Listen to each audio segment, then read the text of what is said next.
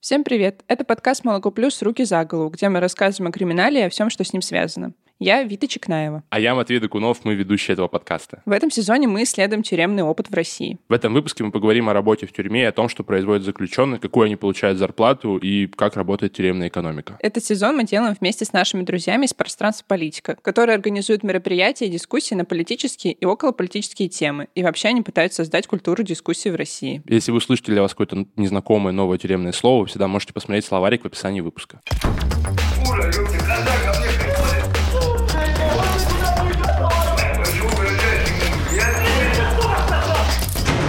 подкаст «Руки за голову». Чуть меньше половины всех осужденных в России так или иначе заняты на производственных работах. От работы освобождают пенсионеров, заключенных с инвалидностью, а также говорят, что освобождают беременных женщин. Но в прошлом выпуске мы показали, что это не так. Также от работы могут освободить тех, кто получает высшее образование, пока находится в заключении. Или тех, кто получает среднее образование, такие люди тоже встречаются. Вообще среднегодовой заработок всех колоний составляет примерно 30 миллиардов от года к году. Сумма не сильно меняется. Правда, в 2016 году я видел несколько разных цифр. Какой-то из начальников ФСИН говорил, что они заработали 50 миллиардов, но с другой стороны я видел, что те же самые 30. И я посчитал, что в целом каждый зэк за год приносит системе исполнения наказаний примерно 150 тысяч рублей. Это около 12 тысяч рублей в месяц. Да, но при этом зарплата у них далеко не всегда составляет 12 тысяч рублей, даже 12 тысяч рублей в месяц. А, они, да, примерно в половину. Средняя зарплата, которая звучала от наших гостей, это примерно 5-6 тысяч рублей, но в целом бывают зарплаты 200-300 рублей. В целом вся работа, которая доступна заключенным, она все равно ограничена территорией, то есть они не могут работать каком-то большом, сложном производстве техническом, или в той же самой шахте, или в лесу, э, они могут работать в каком-то закрытом помещении, которое можно поместить на территории колонии. То есть чаще всего это швейное производство, выращивание овощей или следить за животными, обработка древесины, обработка металла, а также они иногда собирают коробки и выколачивают гробы. И бывает, что производят сувенирную продукцию типа нардов, шахмат и всяких таких приколов, которые стоят сильно дороже, чем э, их аналоги на свободе. Да, потому что это полностью ручной труд. Там один заключенный сидит, ему дают задачу сделать шахматы, целый набор. И там же вот много фигурок, и они могут вырезать каждую по отдельности, делать их очень красивые, какие-то замысловатые штуки. Могу поделиться историей про свои шахматы. Давай. В 90-х мой отец работал в Калининградском СИЗО и в калининградских колониях, и поэтому у нас дома периодически бывали как раз-таки какие-то либо поделки от заключенных, и в том числе у нас были шахматы, которые делали заключенные. Вот у меня до сих пор дома лежат шахматы, которые полностью сделаны э, вручную зэками. У меня были такие нарды, дома. Не то, что дома никто не играл никогда в нарды, и где-то пару лет назад просто мы их выкинули. И потом я такой, блин, да жалко. тюремные. Они довольно красивые были, такие прям резные, с тигром каким-то вырезанным. Ну, такое, конечно, ну, я бы не хотел себе нарды с тигром, но в целом довольно мужественно и круто выглядит. Брутальные Брутальные. И, кстати, если заключенный очень хорошо работает, и в том числе у него очень хорошо получаются какие-то красивые смысловатые нарды или красивые шахматы, администрация может повлиять на то, чтобы его не отпустили по УДО, как раз-таки из-за того, что очень хорошо работает, и на нем можно много заработать. Да, еще часто эти нарды уходят в подарок всяким разным начальникам на всякие разные праздники. Вся эта история с производствами и работами в местах заключения, она в целом направлена на то, чтобы колонии работали самостоятельно и были независимы от э, стороннего бюджета государственного, чтобы они были на самообеспечении. Да, и прибыль, которая получается из труда заключенных, она на самом деле не такая уж и большая в сравнении с бюджетами, которые выделяются от государства. Я читал, что в год выделяется около 200 миллиардов на систему ФСИН, и 30 миллиардов, которые они получают с э, производства, это даже не четверть от этого объема. Да, это капля в море, все равно они не выходят на самостоятельное какое-то производство и самообеспечение. Система, при которой заключенные обязаны работать, у нас идет еще с каторги, а потом и ГУЛАГа, когда труд заключенных сделали обязательным, и они стали обеспечивать достаточно большую долю в экономике страны. За свое время максимум, что достиг ГУЛАГ, это 2% от объема всего производства в стране. А сейчас о таком вообще не может идти и речи, потому что тогда работало примерно 2 миллиона человек, сейчас у нас около 200 тысяч. То есть тюрьмы убыточные, невозможно сделать так, чтобы они полностью себя окупали. Заключенные отшивают робот для других заключенных, форму для силовиков, а также одежду для работников ЖЭКов, строителей и других, там, не знаю, коммунальных служащих.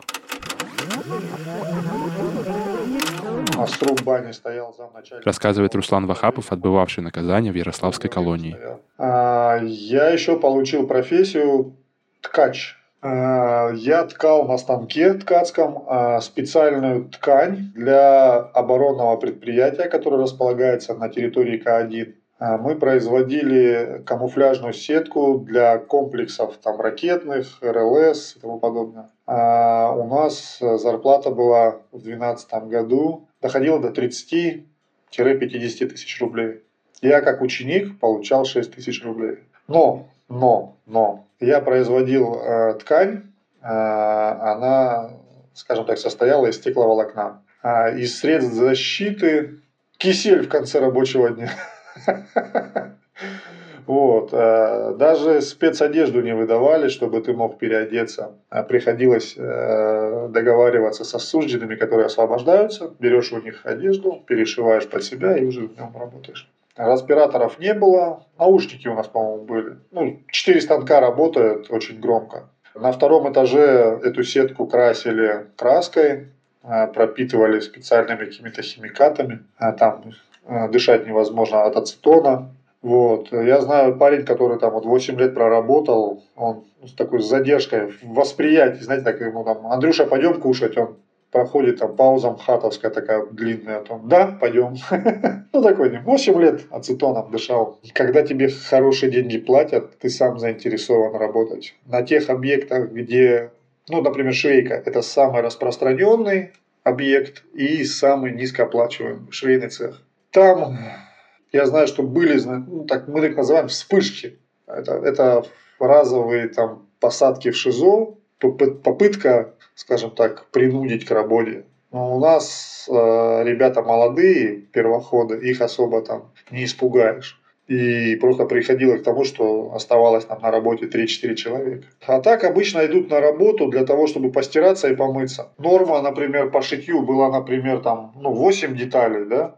А по факту люди там шили две детали. Потом мылись, стирались и уходили домой. И, в принципе, никого не трогали. Две и две. Вот. А, но были, еще были такие моменты, там начинают там за план. Там, а, там бригадир, который ходит, орет, орет, там, я на вас напишу там докладную. Ну, козел, да, возьмем прямым текстом скажу, активист козел, начинает писать докладные, на тебя пишут протокол акт об нарушении, ну, там, на трое суток в ШИЗО.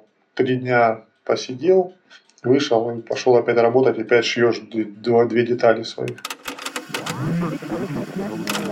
То есть Рассказывает Ульяна Хмелева, отбывавшая наказание в мордовской колонии. На производстве не работала. Затем, когда перевели в 14-ю колонию, там сразу меня вывели через три дня швейный цех, швейное производство.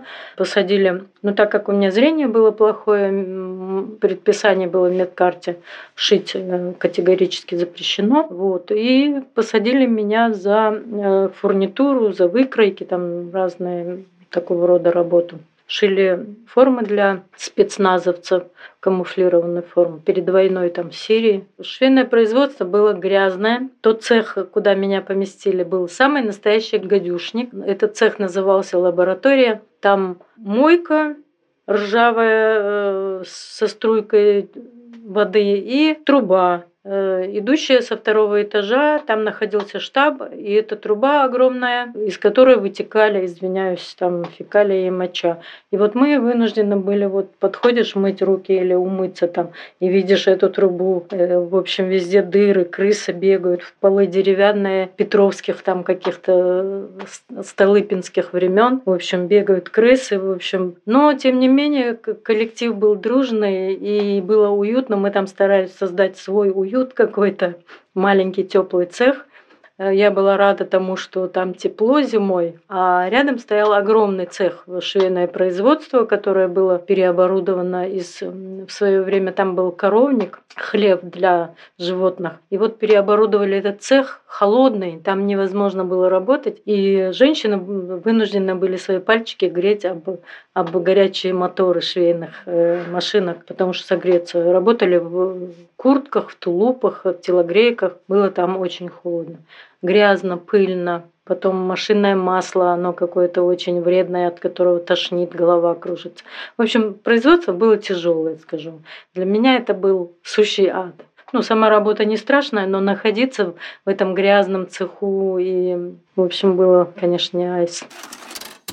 Да, вот Руслан сказал, что у него была зарплата около 5-6 тысяч рублей. Но вот, например, Ольга рассказывала нам, что ее зарплата была как раз около 200-300 рублей. Это то, о чем я как раз и говорил в начале выпуска. И вообще швейное производство, оно довольно пыльное и грязное. И напомню, что мыться можно все равно официально только раз в неделю. Да, поэтому заключенным приходится рисковать, подмываться очень быстро, пока их не заметили. А если их заметят, их могут отправить в ШИЗО термометр не фиксирует. Рассказывает Ольга Симонова, отбывавшая наказание за убийство мужа-насильника. Это так смешно получилось, я сейчас расскажу. Я, когда была беременна, я думала, у меня будет девочка. Я купил себе швейную машинку, нашел постельное белье и одежду. Я шить не умею, но, видимо, вот тот момент беременности, он настолько вдохновляет всех, наверное, на разные вещи, что я шила постельное белье. И я по приезде сказала о том, что я раньше шила, но шить на зинкеровской, например, машинке, которая автоматическая, и шить на машинке, которая старше меня, это разные вещи. И мне дали высокую такую, такую операцию, это когда на клеенку нашивает фурнитуру на капюшон. Но меня хватило, наверное, может, недели на две, потому что вместо того, что от меня ждали 100 единиц, например, я смогла отшить 10, потому что лапок силиконовых нету. То есть Средств производства труда нету, материалы ужасные, от них аллергия, честно, на руках, на шее. Ты чихаешь, опухаешь, у некоторых вообще астма развивается, их с промки убирает, переводит в другие какие-то профессии. От синтепона ты чешешься, и вот это постоянное раздражение на коже, оно ну, не только у меня было. Значит, вот дали мне эту операцию, я по ней, на ней не справляюсь. Как выяснилось, что шил я не так, как от меня ожидали, а шил по-другому. Я потом стегала воротники. Вот все, кто ходят в оранжевой форме, в синих куртках, все ГБУ жилищник, все строители, все дворники. Я только недавно при виде них перестала сглатывать вот этот комок, который у меня возникал, потому что это все форму шьет на зоне. Она вся стоит копейки, так же, как и весь труд, который им пользуется. И их, так как эта система не регулируется, то себестоимость продукции, я не знаю, как они в них ходят, если у них аллергия, но пока ты это шьешь, ты чешешься вся. И вот это дикое животное желание помыться после того, как ты пришла оттуда, именно за это тебя в определенный момент и наказывает. То есть ты, если не успеваешь, они иногда вот кто не выполнил, например, норму по рапортам за день, они приходят они знают, что девчонки там моют, все об этом знают. То есть, э, как бы есть даже функция, кто убирается и перед тем, как закрывает этот туалет. Но если кому-то надо кого-то поймать, есть заказ, например, предположим, то они приходят именно в этот момент. Это самая высокорискованная, так скажем, процедура на зоне. Вот я стегала воротники, потом втачивала рукава. Но я хочу вам сказать, вот я работала с 6 до 11 вечера в две смены, потому что я очень хотела уйти условно-досрочно точно. И был момент, когда пришла тот, кто заведует этим предприятием, она пришла в нашу бригаду и предложила другой девочке стать резаком. То есть там резак освобождался. А резаков на всю зону 4 человека, то есть по две в смене. Это все те люди, которые снимают старым майманом 60 э, такой вот наслой из листов, чтобы их потом срезать и отдать в бригаду отшить. И было вакантное место, и я на него попросилась. Пришли не за мной, но я за него попросилась. Меня, естественно, никто брать не хотел, потому что э, для того, чтобы быть резаком, наверное, не надо улыбаться. Я не знаю, наверное, надо быть двухметровым ростом мужеподобной, я не знаю, там, какой-нибудь такой вот девушкой. Я к такой категории не относилась, но так как я была достаточно настойчива, мне дали шанс, и я вот им воспользовалась. Я потом работала резаком, и это единственный способ был для меня выполнить план, потому что отшить, конечно, это было... Если бы я даже там круглосуточно работала, я бы все равно не смогла бы сделать эту норму. На сайте каждого регионального УФСИН ты можешь скачать себе прайс-лист и выбрать что-то, что ты можешь себе как-то заказать для своего какого-то производства. Например, ты можешь в Республике Коми заказать себе детский гроб, он будет стоить всего полторы тысячи рублей, а подростковый стоит всего на 150 рублей больше, 1650. Но также можно купить что-то более бытовое. Например, контейнер для мусора от 10 тысяч или кухонную лопатку за 200 рублей. Цены в этом прайс-листе примерно равны рыночным, которые вы можете найти в магазине, но есть позиции, которые стоят как будто бы сильно завышена по отношению к вольным аналогам. Например, э, цена за куб доски на 4000 дороже средней цены в Республике Коми. Но если мы будем говорить все-таки про гробы, то я бы сказала, что купить его у УФСИ намного дешевле, чем купить э, просто в магазине. Ну, только я думаю, что он будет там прям такой же, как в магазине, типа красной бархатной обшивочки, типа это, скорее всего, просто вот ящик. Ну да, скорее всего, так и есть. Просто деревяшки, типа прибили друг к дружке и все на тюремных производствах часто занимаются деревообработкой, всякими металлоконструкциями. Насколько я понимаю, они могут делать для себя же кровати, они делают э, школьные парты. Я видел в прайс-листе несколько очень знакомых школьных парт, над которыми я сам лично сидел. Также, наверное, там школьные стулья, или школьные доски рабочие, вот это все. Вообще много разной всякой такой дурацкой офисной мебели. Дурацкая. Ну, такая прям дурацкая. Да, вот эти неудобные стулья деревянные, на которых посидишь полчаса, и все, ноги отваливаются. Да, и на который столик, на который, если прольешь, он начнет расслаиваться, ты увидишь тут DSP, приклеенный э, вид дерева. Ну, все не очень качественное. Да, все некачественно, потому что использовался очень дешевый рабочий труд и непрофессиональный. Там людей обучали, когда они пришли на промку, тогда их начали обучать работать на этой промке. Если в СССР государство само выставляло планы и заказы для тюрем, то сейчас они участники рынка и сами должны искать себе заказы. Поэтому они часто работают на самообеспечении, то есть перепродают э, внутри ФСИН товары, созданные в структурах ФСИН. Да, насчет того, что они перепродают друг дружке различные вещи, это может быть то же самое, что в одной колонии производят ту же робу, а в другой колонии ее покупают. Или в одной колонии могут производить картошку, обрабатывать ее, а в другой колонии ее могут покупать. То же самое может происходить с производством мяса, например или любым другим производством. Тюремная экономика порождает теневые махинации отмывания бюджета. То есть деньги крутятся прямо внутри системы. А, и если появляются другие заказчики, то часто в системе госзакупок подробности не расписывают. Места заключения находятся все-таки более-менее на самообеспечении, когда мы говорим о еде. Например, у всех есть огород, где они выращивают овощи или фрукты, если находятся где-то на юге колония, а также есть э, место, где разводят свиней, коров или кур. И со всем этим могут проводить различные махинации. Вот, например, про свиней. Когда происходит закупка свинины, покупают не прям уже готовые туши или готовое мясо, а покупают поросят. И, например, купят 50 поросят, которые потом увеличатся в весе, и на самом деле надо было это покупать дороже, если бы они уже покупали больших свиней. Но таким образом они купили намного дешевле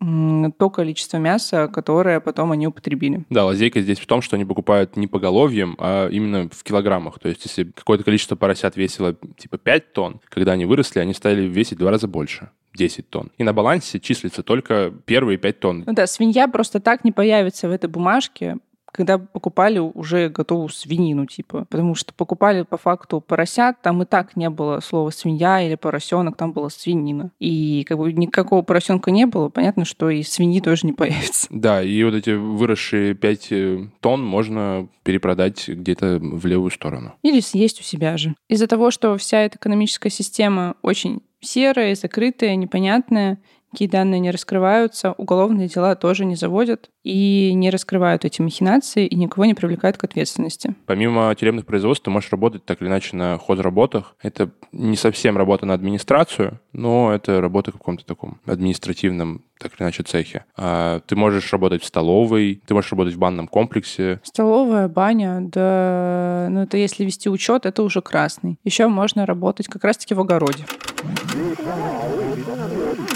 встречались при нас. Рассказывает Иван Растегаев, сидевший в колонии поселений. Две пары, да. Там есть промзона. Вот у нас на промзоне делали гробы, колотили там для всего Волосовского района. У нас было э, бункера, там, где хранилась картошка, которую потом поставляли на все колонии поселения, ну, там, и ИК Ленинградской области, Санкт-Петербурга. Вот, но я работал в столовой.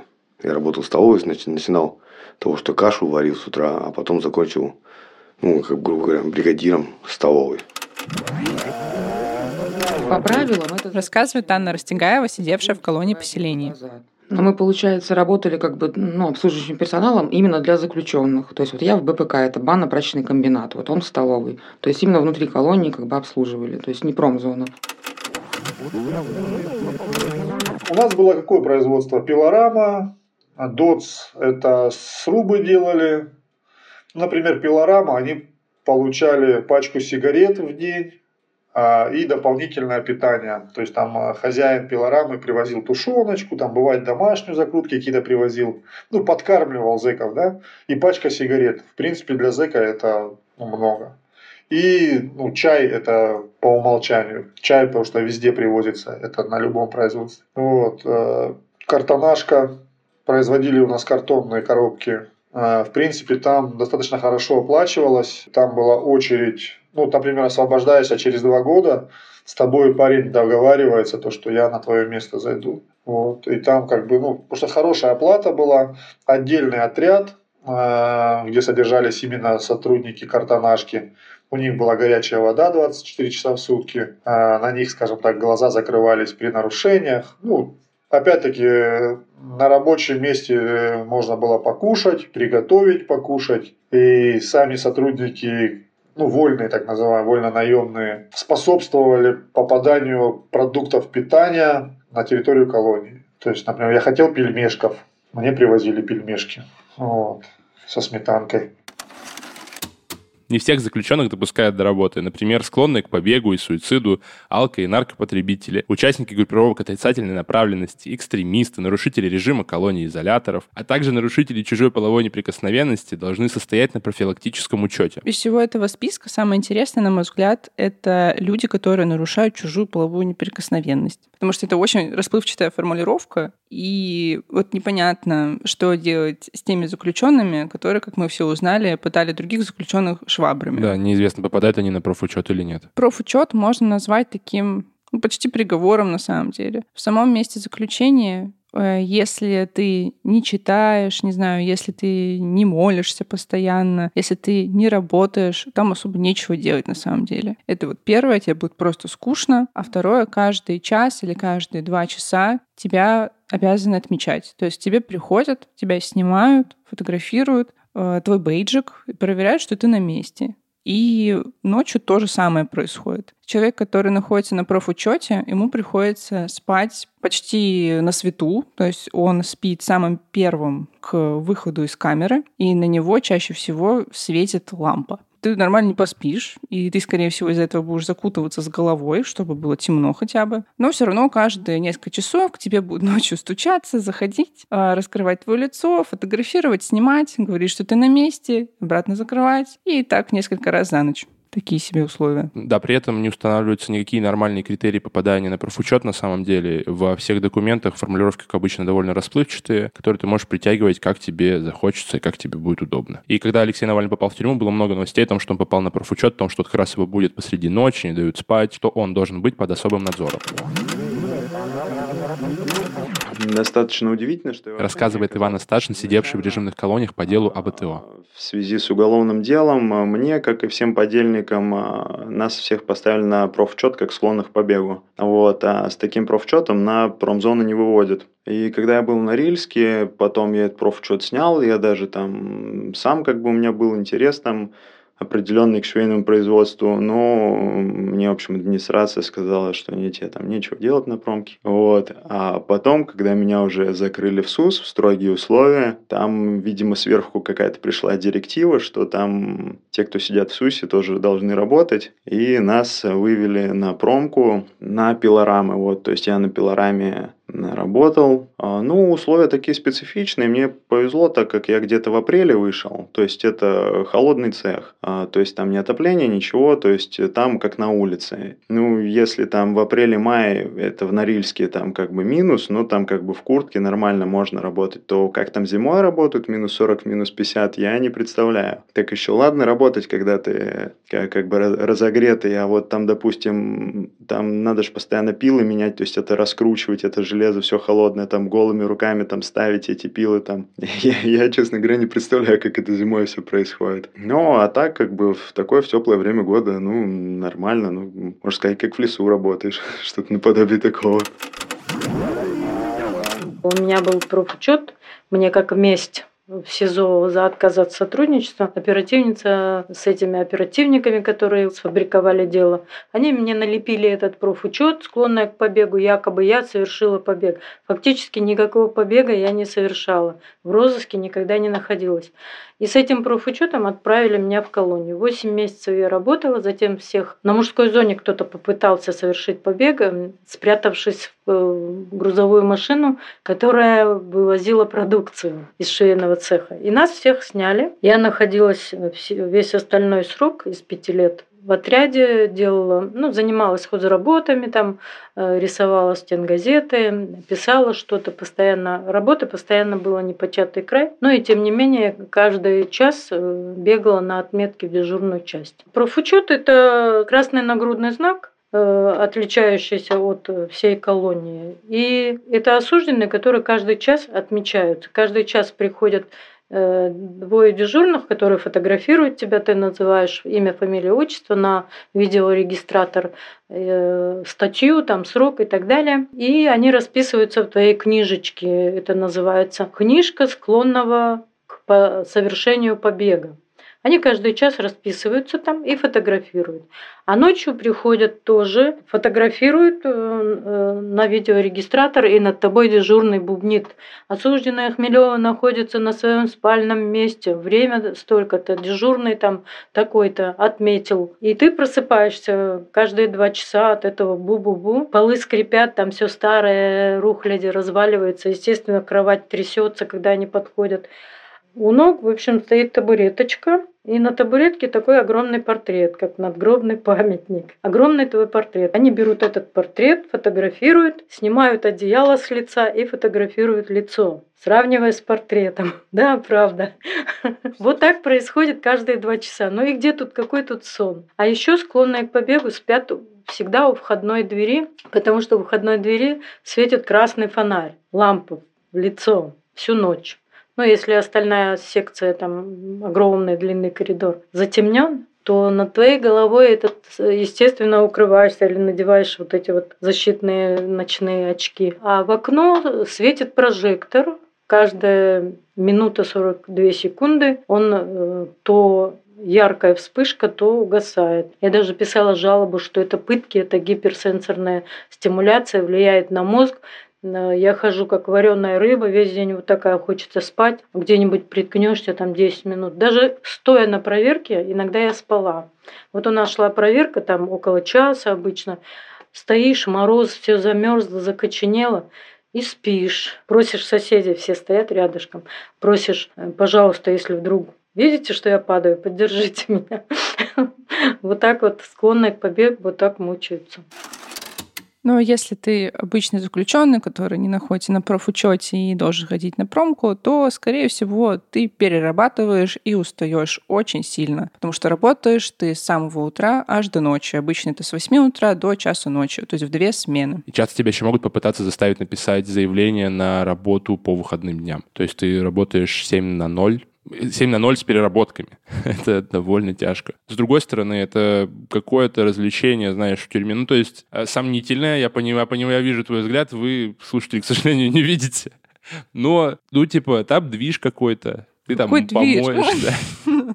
Ты не поможешь, тебе нельзя мыться, ты моешься, но ну, если тебя увидишь, что ты делаешь, ты попадешь в ШИЗО. Да, еще Движ, нельзя. не знаю, твоих пальцев по машинке, когда ты строчишь одежду. Все это очень монотонная, скучная, при этом сложная работа с очень устаревшей техникой. От тебя требует выполнения определенной нормы, которую ты вряд ли выполнишь. Еще это за мизерную зарплату в две смены такой себе движ. Есть правда в твоих словах. Не без этого. С другой стороны, есть прекрасные слова Руслана, где он рассказывает про то, что за нормой вот на его зоне никто особо не следил, что люди выполняли по две детали вместо там восьми в день. И ну, особо ничего им не было, потому что они не рвутся на УДО. Если ты блатной чувак, то это в целом просто какой-то движ, у тебя там есть возможность поменять свое местоположение. Но, с другой со стороны нормального обычного человека, который просто попал в тюрьму, да, это монотонно и тяжело, и, и скучно. Ну да, это также зависит от того, можешь ли ты отстоять свои личные границы и свои права в данных условиях. Например, Ульяна, наша героиня, она постоянно писала заявление о том, что ее заставляют перерабатывать, а она не хочет этого делать. Также у нее были проблемы со зрением, и вообще она уже была пожилая женщина, которая выходила на пенсию. То есть ей уже нельзя работать так много. Также она отстаивала свое право на то, чтобы не работать по выходным. И у нее это получалось. Ее не могли заставить, потому что она все время писала заявление. Но если человек не особо юридически грамотный, то ему будет сложно это сделать. Очень многие осужденные работали с 8 э, утра до часу ночи. Ну, из отряда выходили в 7 и возвращались в час ночи, в 12. Работали 16, 18. Ну, какие бригады, как там, как заблагорассудится начальству, так и выводили. Меня, как профучет склонный к побегу, не заставляли работать сверхурочно до часу, то есть я отказывалась сама. Меня оставляли до 8. Ну, поработай до 8, до 9, помоги бригаде. Я говорю, а чем бригада мне помогает? Вы, у вас зарплата 200-300 рублей. В гробу я это все видала.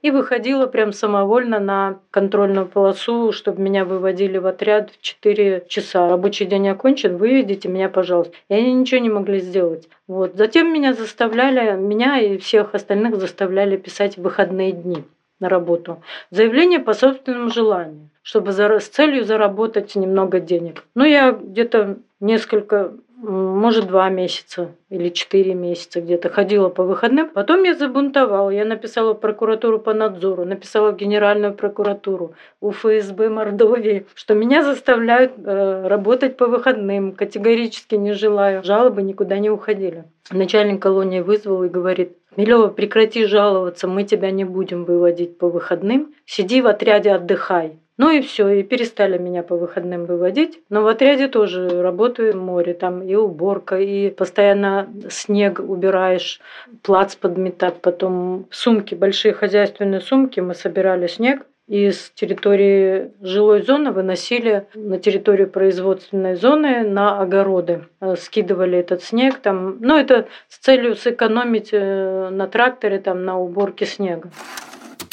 Мы уже затронули тему нормы, и, как мы говорили, чаще всего ее не выполняют. Для этого используются разные схемы со стороны ФСИН. Есть наплевательское отношение к некоторых заключенных. Также в целом она довольно высокая. Не у всех есть необходимый скилл, чтобы ее выполнить. То есть ты должен быть либо просто умелым чуваком, который попал в тюрьму, например, уже, уже умея шить, либо ты должен быть нормальным таким рецидивистом, который уже сидит не первый раз и не первый день работает на швейном производстве. Ну, не обязательно на швейном производстве или на любом другом. Просто навык необходим.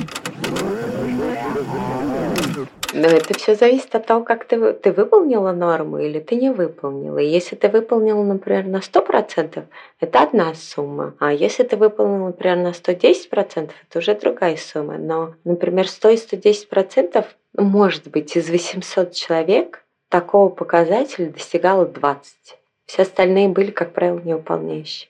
Это такая низкомаржинальная какая-то вот вещь. И даже я вам хочу сказать, у меня вот складывалось впечатление, что даже если, предположим, бригада вышла на сотку и практически все закроются, то была такая опция, что отшитые костюмы, например, в этом месяце не отгружают. Их, например, вот 30-го не отгружают, а 1 отгрузили. То есть вот этот месяц, когда закрывают отчетный, все, что ты сделала, их могут просто не учитывать. Естественно, все становятся неуполняющими.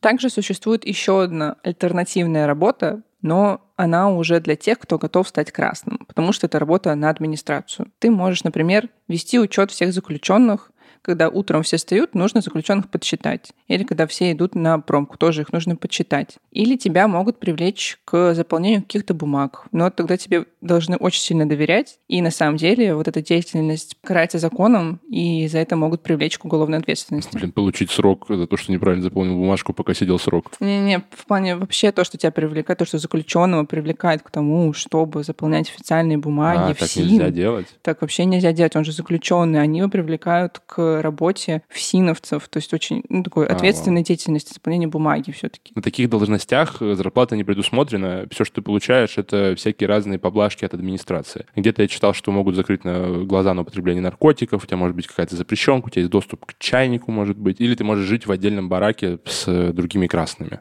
Один из очевидных минусов такого выбора — это пренебрежительное и агрессивное отношение со стороны остальных заключенных. Э, Это неприятно, конечно, но, с другой стороны, брататься с блатным миром тоже такое себе дело. Потому что ты, значит... Рассказывает Константин Бернгард, отбывавший наказание в Ленинградской области. Да, вот красный это вообще не приговор. Вот, во-первых, в красной колонии красным живется хорошо. Сам был красным, знаю, о чем говорю. Да, я работал на администрацию, как бы и не скрываю этого. Э, Мужики, которые трудятся на промке, они, по сути, ну, косвенно тоже трудятся на администрацию. Потому что администрация имеет дивиденды с их труда. Ну, и на себя они тоже трудятся. Но я тоже трудился и на администрацию, и на себя. Я применял свой труд, знания и навыки в обмен на какие-то блага. Вообще не вижу этого ничего плохого. Э, Могу сказать про четвертую колонию. Я был нарядчиком. Это было очень крутое место. Главные э, основные задачи – это контроль того, кто вышел работать на промзону, а это 560 человек в дневную смену. И чтобы в момент проведения дневной проверки, кто где находится, потому что там проверка вся идет по карточкам, вот, и собрать эти полторы тысячи карточек в два чемоданчика, один промка, один жилка, это, это, блин, огромная работа. Каждый день полторы тысячи карточек раскидать верно. А ведь зэки, они могут быть где угодно. Они могут оказаться в санчасти, на комнате длительных свиданий, там просто перепутать, где им проверяться. В общем, так, да. Потому что камера там... Рассказывает Александр Кушнер, отбывавший наказание в колонии Новосибирска. Человек. Но я, находясь в колонии, я работал все время ночным дневальным, то есть в мои обязанности входило то, что я встречал администрацию, когда они идут ночью по обходу четыре раза за ночь, и прятал ключи от коптерки. И все, вся моя работа, все остальное время я читал и занимался. Да, производства были, там есть промышленная зона, там производили, кажется, двери, потом какие-то металлоконструкции производили, там пекли хлеб, делали что-то еще. Я не знаю, я этого никогда не касался. Я не рвался работать, работать за бесплатно, если я и так работал за бесплатно, но имел гораздо больше благ. Можно сказать, что тюремно-дневальный – это такая первая ступень тюремного актива. На них ложится много всякой разной административной работы с отрядом зэков. Существует два вида дневальных – ночные и дневные. Саша работал ночным. А дневной заступает на смену с 8 утра до 22 вечера, то есть то время, когда большинство зэков ушли на промку и пересекутся с ним там, часа на 3-4. А ночных дневальных, по словам самих зэков, никто не любит, потому что они укладывают зэков спать. Попробуй это сделать без конфликта. Объяснить сотни зэков, что ну, мужчины вам, вам бы телевизор выключить. Но мне кажется, не и так это знают. Они же задавали правила внутреннего распорядка, во-первых. Во-вторых, они знают, что если они не лягут сами, придут сотрудники в СИН, и в худшем случае их изобьют. Да, но они же могут минут там 20 каких-то выиграть на вот этих, на этих припираниях, на ты чё мне, коза, пытаешься что-то продвинуть, начнут тебе кидать всякие агрессивные штуки, а ты должен стоять и говорить, мужчина, ну вам спать пора. Всем нужно спать. И вторая обязанность ночного дневального, за которую их тоже никто не любит, это то, что они должны будить заключенных с утра. Никто не любит людей, которые будут. Ну да, ты выполняешь функцию будильника. Хотя странно, я думала, что там вырубается сирена какая-нибудь, ну или не сирена, а радио, например, то, что все, утро, встаем, и так слышно. Или ходят сотрудники и, как вот этих вот фильмах, своей дубинкой проходят и бьют по решеткам. Я думаю, что есть разные способы, так или иначе. Я просто я читал конкретно, что вот ночной дневальный именно занимается побудкой с утра. Вообще, возможно, дневальных не совсем корректно называть козлами, потому что козлы — это СПДшники, представители секции, дисциплины и порядка. Существует много разных секций, например, секция чтецов. Языки обсуждают прочитанную литературу за неделю. Естественно, это такое фиктивная секция, но секция дисциплины и порядка самая настоящая. У них есть такие красные повязочки на плечах, которые обозначают, что они активисты. И они занимаются тем, что сдают администрации, то, что у кого-то есть запрещенка. Они участвуют в шмонах. Или, наверное, рассказывают о любых других нарушениях. Ну да, вот эта красная повязка в целом объясняет название красных. Блядь, шкура, ёпта, коза ко мне приходит, блядь, буду, ёбаный рот, кормушку И мне тут, блядь, сука, пытается что-то рассказать. Матрасы берите свои, проходим. Помимо производства каких-то конкретных вещей или работы по хозяйству в колонии, также ФСИН может предоставлять различные услуги. Это как раз-таки называются принудительными работами. Принудительные работы применяются судом как альтернатива лишению свободы за совершение преступления небольшой или средней тяжести, либо за совершение тяжкого преступления, но впервые. Также тебя могут отправить на них за хорошее поведение или за сотрудничество с администрацией. Наверное, это самая мягкая форма содержания. Она не связана с лишением свободы. Ты живешь в обычной общаге, и ты можешь, не знаю, выйти в магазин, например. И у тебя есть несколько свободных часов в городе в день. Да, также тебя могут отпустить на выходные к близким, но все равно ночевать ты обязан э, в этом общежитии, и в само общежитие ты попадаешь не просто так, а проходишь там через какой-то забор и показываешь свои документы и проверяют, что да, ты должен тут содержаться.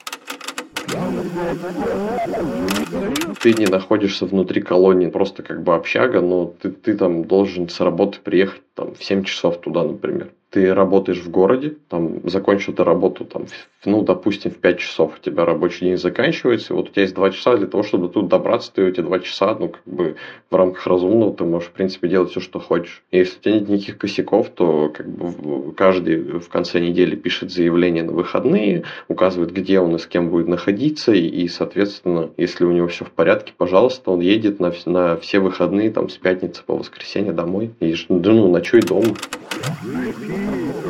Да, принудительная работа – это само по себе очень такое странное место. Ты и не на воле, и не в зоне, а ты как застрял между двух миров. И особенно это ощущается, когда ты выезжаешь на выходной, и понимаешь, что тебе через несколько часов нужно вернуться. А ты вот, вроде здесь, город, все, вольной жизнью, го, ура!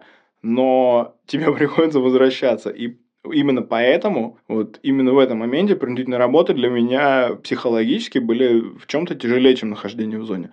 Да, у тебя, пожалуйста, у тебя есть телефон, смартфон, ты можешь там условно пойти куда угодно, сам сходить в магазин, на работе сам заработать себе денег, но вот то, что тебе все равно нужно возвращаться э, туда, где ты очень малоправен, это давит. Проще, когда ты из этого не выходишь ты адаптируешься. А здесь тебе дают нюхнуть вольной жизни, а потом возвращают назад. Людей, содержащихся в исправительном центре, часто привлекают э, к разным работам, типа дворника, сотрудника ЖЭКа, строителя э, и всякой разный такой прикол. Тебя могут закинуть на какой-нибудь завод. Ты можешь также работать, как на промке, только в городе, за большие деньги и с нормальными условиями труда. Про деньги, кстати, они все работают за минимальный размер оплаты труда. А он устанавливается в каждом регионе по отдельности. Они чисто по МРОТу работают? Они по МРОТу работают, да. Ну, Костя рассказывал, что он работал за МРОТ. А, чаще всего ребят устраивают там в ЖЭКе, в управляющей компании, кто-то там работает на стройках. Ну, вот такая вот ну, вот такая работа, там, дворники, там, траву косить, вот, либо что-то строить. Я, на самом деле, где только не поработал за это время. Я и работал на президентской стройке, там, строили в городе Кемерово кадетский корпус, вот, который там, он самый большой в России, там, кажется, сейчас считается. Вот, там принимал участие, работал в ЖЭКе в городе Кемерово, потом работал на железобетонном заводе. Вот сейчас я также работаю в ЖЭКе, но работаю строителем. Ну, вот пока я находился в Кемерово, мне часто меняли работу. После того, как я из Кемерово перевелся ближе к дому в город Белово, то есть я вот как устроился, как меня устроили на одну работу, так я уже и работаю ну, более года. Я работал на картонном заводе. Да, да, да, я такой, ну, что, у меня там высшее образование, программист, там спортивное образование. М, зашибись, на завод. Ой, вообще классно. Ну, нормально, знаешь, э, во-первых, адаптируешься ко всему. Действительно, я понял, что да, я могу фигачить на заводе, чего моей жизни еще не было. Вот я, а, когда я был студентом, меня немного печалило, что я не иногородний, и мне поэтому не пожить в общаге. Вот. На заводе тоже, знаешь, я такой, ну, на стройке работал, там, ну, вот интересно было бы вот с мужиками на заводе попахать хотя бы чуть-чуть. На, понимаешь, у вселенной классное чувство юмора вообще.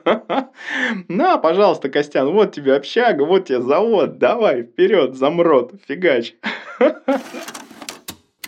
Так как в исправительных центрах люди уже чувствуют себя более свободными, то внутренние распорядки логично, что у них не такие жесткие, как в колониях. Но при этом сохраняется деление на масти. При этом это деление, оно сохраняется, когда ты уже на территории вот этого исправительного центра. А если ты выходишь на работу или уходишь на выходные к близким и общаешься с кем-то, то, что ты делаешь, оно как бы не считается. А потом ты возвращаешься обратно в этот исправительный центр, и условно, если ты обиженный, ты опять там униженный. А потом выходишь, и ты вроде бы человек. Потом обратно туда. Это, мне кажется, еще хуже, чем если ты постоянно находишься в состоянии обиженного. То есть, если ты обиженный и за забором поздоровался с кем-то за руку, то этот э, человек, с которым ты поздоровался, не зашкварился. Да, но если кто-то другой не увидит. Да тем, что это люди уже не такие злые, не такие озлобленные на все, уже все на свободе, все видят родных, и как-то, ну, абсолютно нет никакого насилия, и как бы и конфликт это возникает не так часто, потому что вы особо не видитесь, вы вечером пришли, там, поели, спать легли, утром опять в 6 утра поехали на работу, никто друг друга не видит, ну, и, то есть, ну, прям открытых конфликтов, прям каких-то серьезных я ни разу не видел. Это очень интересная история, потому что попадают с общего режима, со, ладно, с особого я не видел, с общего, со строгого, с э, воспитательной колонии был у нас один персонаж, Он сейчас, кстати, уклонился. А, ну его уже поймали, все нормально. Да, ну там убежать просто относительно. С работы просто слинял или там в магазин пошел и слинял, и все. в общем, со всех режимов женщины там же. Все вместе. И вот у сидит за одним столом серийный убийца и какой-нибудь малолетний двухграммовый наркобарон. Друг с другом вместе. Очень прикольная картина. Не, конфликтов там минимум. И как в любой э, замкнутой среде осужденных все держится не только на контроле администрации. Понятно, что невозможно всех контролировать даже вот тем количеством сотрудников, которые находятся. Кому ночью в будний день в колонии находится 3-4 сотрудника на тысячу осужденных. Что они контролируют? Ничего. Ну, то есть, по факту. И очень много держится на внутренней дисциплине осужденных. Вита, предлагаю тебе чисто гипотетическую ситуацию. Мы с тобой попадаем на зону, и нам надо выбрать, где работать. На промку. Выбрать? Ну, ну, так или иначе, у тебя есть какой-то выбор. Ты можешь стать красным, ты можешь пойти на промку. Все. Выбор закончен. Ты бы что из этого выбрал? Ты бы работала на администрацию, заполняла бы бумажки или бы херачила на швейной фабрике форму для военных? А, ну, при этом у нас какие условия? У нас такие условия, что везде точно есть свободное место. Да, у нас довольно свободные условия в этом плане. Выбирай, не хочу. Мне интересен твой выбор эмоциональный такой, нравственный. Я бы, скорее всего, пошла на хозработы в столовую или в баню. На администрацию не хочешь трудиться прям? Нет. Почему? Зашквар. Резонно. Но я, я, я бы, наверное, пошел работать красным. Надеюсь, на зоне это не услышат. Но это звучит как э, самая выгодная форма содержания там, потому что ты приближен к администрации, у тебя есть какие-то поблажечки, на тебя могут закрыть глаза, если ты там станешь каким-нибудь, не знаю, дневальным начальником, будешь где-то поближе, это будет еще больше плюсов. Я бы не выебывался на остальных зэков, честно говоря, своим положением, потому что, ну, ну зачем? Я, типа, я дойти до эту должность хочу не для того, чтобы выебываться, а для того, чтобы просуществовать как-то, типа... Но, с другой стороны, если начнется какой-то бунт, первым прилетит прямо в меня. Это не совсем безопасно. Ну и в целом ты будешь брутом для всех остальных. Ты сказал вот, что ты не будешь выебываться своим положением, но в целом, когда ты уже в таком положении, ты уже так или иначе выебываешься, потому что ты уже в нем находишься. Да, но ты можешь гнать Заку впрямую про то, что типа э, я вот такой, ты меня там не тронешь, э, бе-бе-бе. Э, а можно просто выполнять свои функции и особо не отсвечивать. Я бы такую роль примерно себе бы прихватил. Тронуть бы он тебя все равно тронул. Тебя бы особо это не спасло, на самом деле, мне кажется. А вот если бы тебе дали такую задачу, если бы тебе дали задачу спровоцировать какого-то человека а, на определенное высказывание. Условно, это высказывание бы повлияло на решение суда. Вот. Что бы ты сделал? А, о, об этом я и не подумал, честно говоря. А ты уже работаешь на администрацию, и на самом деле, чем ближе ты к власти, тем больше ты от нее получаешь. Получаешь как хорошего, так и плохого. Если ты откажешься от их условий и играть на их условиях, когда ты уже очень много знаешь, тебе прилетит намного больше, чем обычному мужику, который просто работает на промке и не выпендривается. Ну, резонно. Ну, что бы я делал? Ну, как, находясь уже в этом, конечно, бы я дошел до конца. Я бы, я бы стал начальником колонии. А, метил бы вот в это. Но ну, теперь я задумался, теперь я не уверен в том, что я хочу быть таким красным. Но так, дневальным чисто я бы побыл. Ну, это как хозобслуга тоже, по сути, если ты дневальный, на самом деле. Просто если бы был выбор работать на промке без переработок и в нормальных условиях и за хорошую ЗП, тогда бы я выбрала, конечно, работу на промке, а не хозобслугой. На самом деле, я очень рада, что получилось изменить свое мнение. Встретимся в столовой на раздаче. Буду выдавать тебе жареный гвоздь. Не, если ты говоришь встретимся, значит, мы будем в колонии поселения. А если мы будем в колонии поселения, там уже нет такого четкого разграничения на красных, на обиженных. Там люди уже добрее как-то принимают друг друга лучше. Да, все гораздо проще.